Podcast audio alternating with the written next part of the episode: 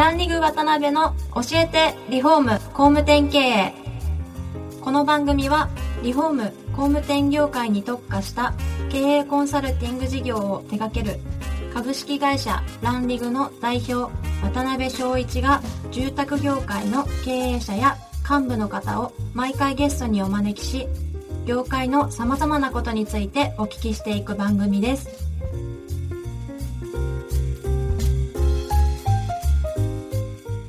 皆さんこんにちは。さあ今週も始まりました。ランリグ渡辺の教えてリフォーム工務店経営第30回目をお送りします。司会進行の志村玲美です。渡辺翔一です。渡辺さんついに今回30回目になりました。おめでとうございます。はい。ありがとうございます、いやーね去年からスタートしてそんなにね回を重ねるとは、はい。なかなか自分でも まあ途中でね終わる方がかっこ悪いんでなんとか頑張って続けていきたいなと思ってますが、引き続きよろしくお願いします,、いします。で今回もですね、まあ、前回に引き続き山椒リフォームサービスの代表の山崎社長にお越しいただいております。山崎社長よろしくお願いします。よろしくお願いします。お願いします。で前回はですね山崎社長のご経歴であったりとかですねまあ初めのご商売の、えーお話なんかをいろいろお話できたんですが、まあ、今回は山椒リフォームサービスの会社についてですねさまざ、まお話できればなと思っております。はいであのまず最初にですね初めてご商売をされて、まあ、その後住宅リフォーム事業に、えー1983はい年ですかね、参入されたと思うんですが、はい。まあ、それまでの出会いやきっかけ、まあ、はいその参入されたそのあたりの当初の話からですね、はい。お聞きできたらなと思います。はいはい。まあ、お恥ずかしい限りなんですが、あの、前回お話しした園芸店がそこそこうまくいきまして、ただ場所があの燃料店っていうのは商店街にあるわけじゃありませんので、はい。まあもうちょっと立地のいいとこ行きたいということで親父がまあガソリンスタンドをやろうと思って残していただいてました今はい本社になってる足立区の竹の塚というところなんですが、はい。まあ、駅から近いところだったもんですからそこに移ろうと。で駅前であれば、まあ、成果って切り花ですね。うん。もうやった方がいいんじゃないかというアドバイスを受けまして、はいはいはい。まあ、成果店うんうんうん。をやりました、はい。まあ、大失敗の始まりだったんですけれども、はい。まあ、あの成果っていうのは本当に当時は競りですね。う、ん。で不調まあ不調とかはすぐ覚えられるんですけど、はい。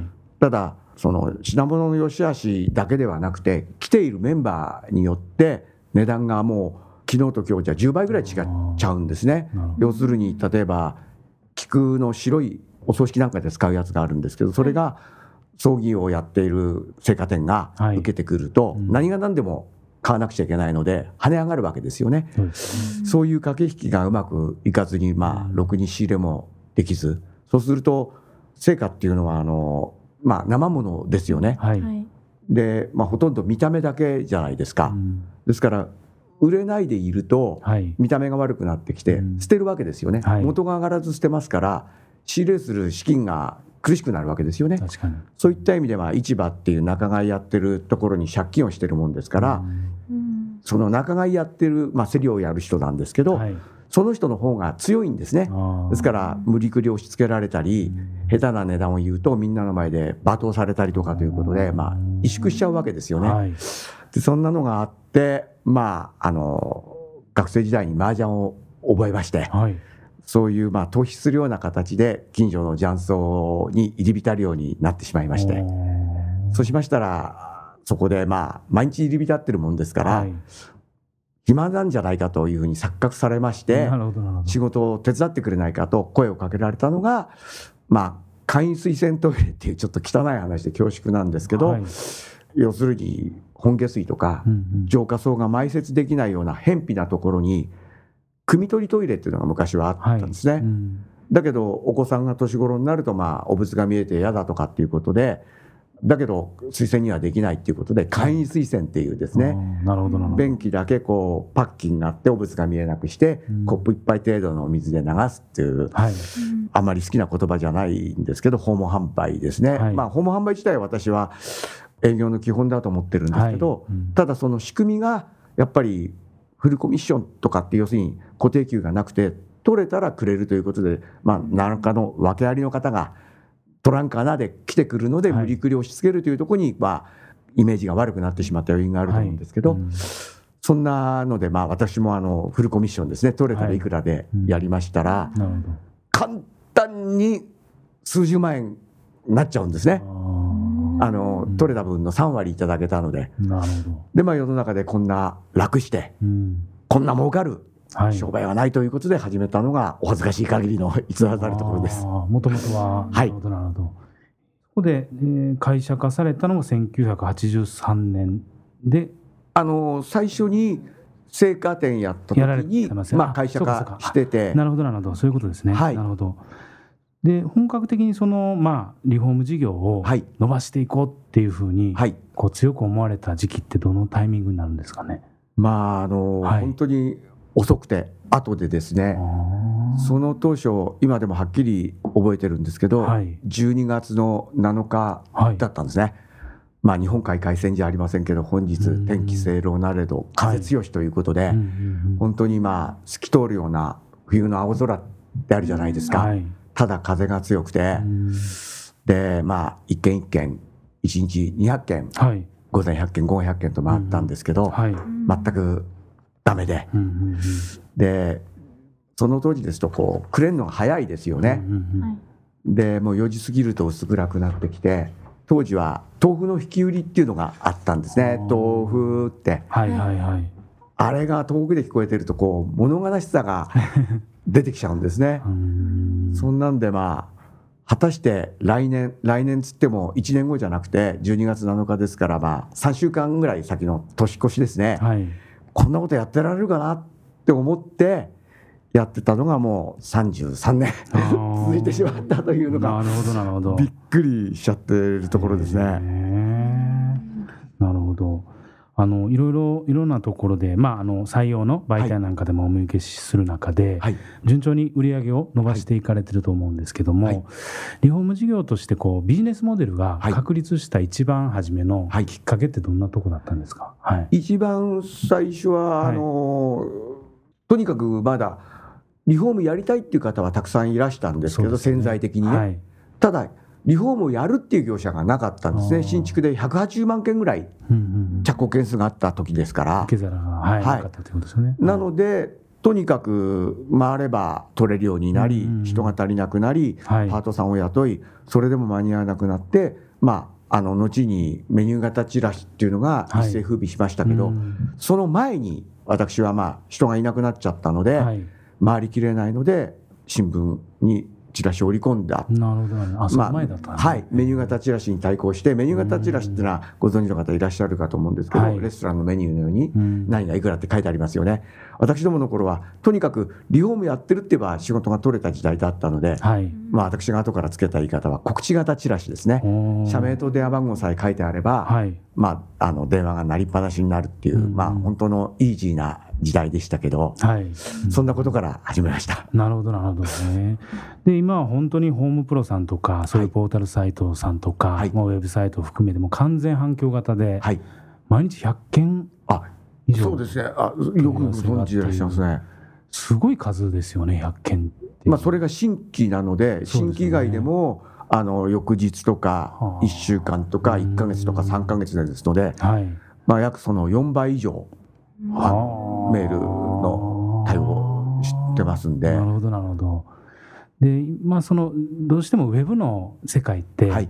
ものすごい競争が逆に激しかったりするじゃないですか、そういう中で一番こう勝ち残ってられるポイントっていうのは、はい。やっぱりこう使徒的なコミュニケーションの部分になったりするんですかね。そうですね。うん。あの私は先ほど申し上げたように、はい。一軒一軒回る訪問販売から始めたんですけど、はいあの訪問販売ってめちゃくちゃリアルじゃないですか。フェイス2フェイスだから、はい。一見ネットっていうとまあバーチャルじゃないですか、はい。ただその先にはやはり人がいますよね。はい。ですから私はめちゃくちゃパーソナル性の高い媒体だと思ってますので、はい。まあ一つはあのその辺を意識して極力パーソナル性要するにもう一個一個個別にですねはいあのメールを開始したりとかというふうなことには心がけております。なるほどなるほど。本当専属の体制を作られてらっしゃいますもんねそのメールのそうですね。対応であったりとか。うんなるほどなるほど。そうしたウェブのリアルな世界ではないところはい。と、まあ、アナログの部分をこう本当に両方はい。両立させるっていうことがポイントっていう話ですよね、多分。まあ、あとはあの、はい。これはまあ、はい。あのこういろんなところでお声かけていただいてお話しさせていただいて、はい。その後懇親で今度はまああの 2way でねあのお話しさせていただくと逆に教わったことは、はい。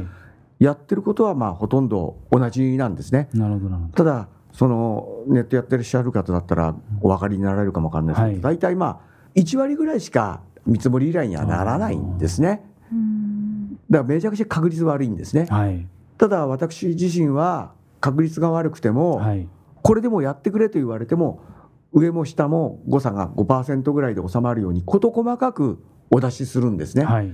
ところがその私がかっていろいろお話しさせていただく多くの方々ははい。確率が悪いですから、うん。そんな手間暇かけたんでは合わないという感じで、まあ、例えばこういう物件を買ってそっくり直したいんだけどっていう問い合わせにはうん。800万から1200万ぐらいだというまあアバウトな数字ですよね。なるほどでもお客様にとってはうん一生に一度の大きな買い物で目いっぱいローン組んで800万しか組めなくてはい800万で収まればよしですけど、うん800万から1200万じゃ1.5倍の開きがありますよね。確かに確かにとそれだとできない場合もあるじゃないですか。うんその辺がこう逆に懇親会なんかであのお話しさせていただいて、はいあうちってここが違ってたんだっていうふうに気づいたところですね。なるほどなるほどそれは本当に初期段階からそういう姿勢ではいやられるってことですよね。